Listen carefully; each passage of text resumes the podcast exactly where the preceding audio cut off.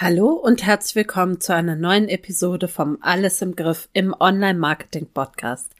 Bitte entschuldige, wenn ich heute ein kleines bisschen verschnupft klinge. Das bin ich auch. Das heißt, ich habe keine schlechte Laune, sondern ich bin tatsächlich ein bisschen erkältet. Aber mir war es volle wichtig, den Quick-Tipp Nummer 11 heute rauszuhauen und deswegen mit leicht verschnupfter Nase. Im heutigen Quick-Tipp geht es um die Frage Adventskalender, also Online-Adventskalender, ja oder nein. Und ich möchte dir gerne ganz kurz die Gründe mitgeben, warum ich mich in diesem Jahr dafür entschieden habe. Bis gleich. Hallo und herzlich willkommen bei Alles im Griff im Online-Marketing. Mein Name ist Silke Schönweger und in diesem Podcast erfährst du als Online-Selbstständige und Unternehmerin, wie du mehr Ordnung in dein Marketing-Chaos bringen und mit weniger Aufwand mehr Wunschkundinnen gewinnen kannst. In diesen Quick-Tipps zeige ich dir, wie du in nur fünf Minuten ein wichtiges Learning für dich und dein Business mitnehmen kannst. Viel Spaß dabei! Ja, hallo, herzlich willkommen nochmal zum Alles im Griff im Online-Marketing-Podcast. In dieser Quick-Tip-Episode, die ich tatsächlich versuche, ähm, auf maximal fünf Minuten zu ja, halten, soll es um das Thema Online-Adventskalender geben. In jedem Jahr ist es so, dass ähm, die Online-Adventskalender gefühlt aus dem Boden schießen.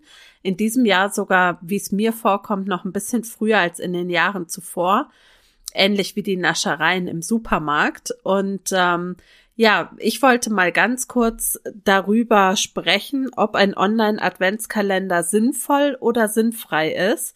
Und ja, warum ich mich selber dafür entschieden habe, einen Online-Adventskalender anzubieten.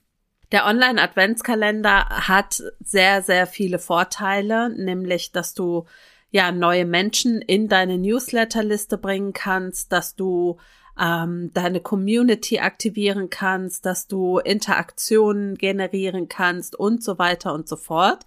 Aber er hat eben auch einige Nachteile. Das heißt, es entsteht ein zusätzlicher Zeitaufwand für die Planung und Umsetzung und du musst natürlich den Adventskalender auch rechtzeitig bewerben, damit die Menschen sich dafür anmelden können und dabei am besten auch noch eine der ersten sein, denn wenn du die zehnte oder zwölfte bist, die einen Online-Adventskalender anbietet, dann ist die Chancen, dass sich da noch jemand einträgt, relativ gering.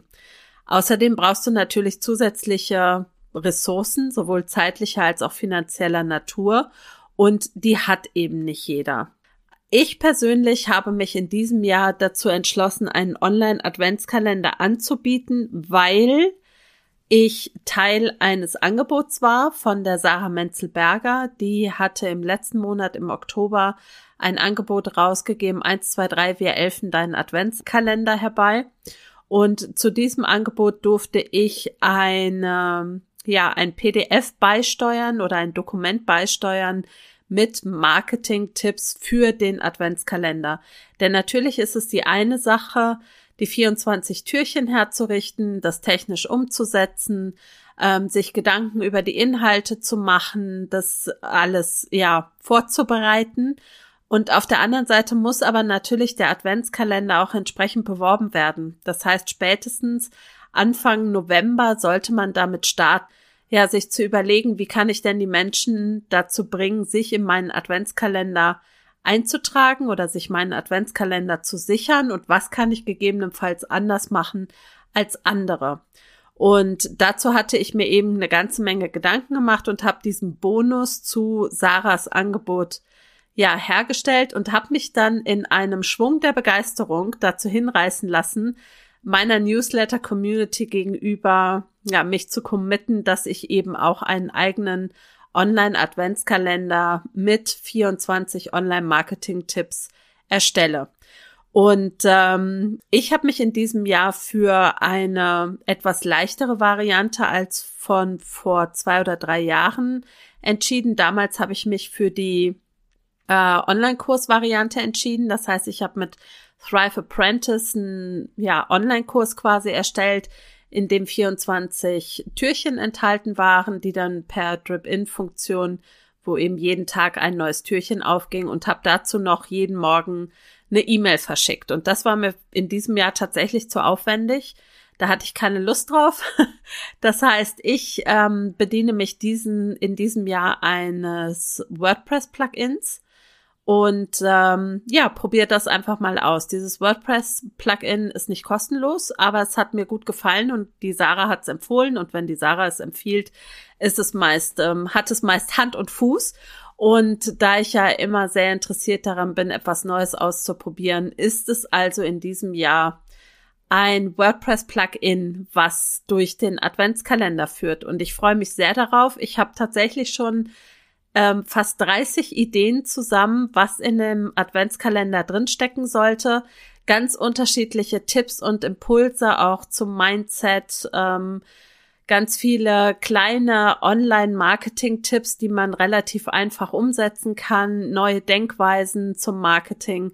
Also da ist eine ganze Menge drin enthalten und logisch, wenn du dich jetzt dafür anmelden möchtest, möchte ich dich nicht aufhalten. Ganz im Gegenteil, dann freue ich mich, wenn du dabei bist. Du findest den Link zur Anmeldung in den Show Notes oder auch direkt auf meiner Homepage unter silkeschönweger.com.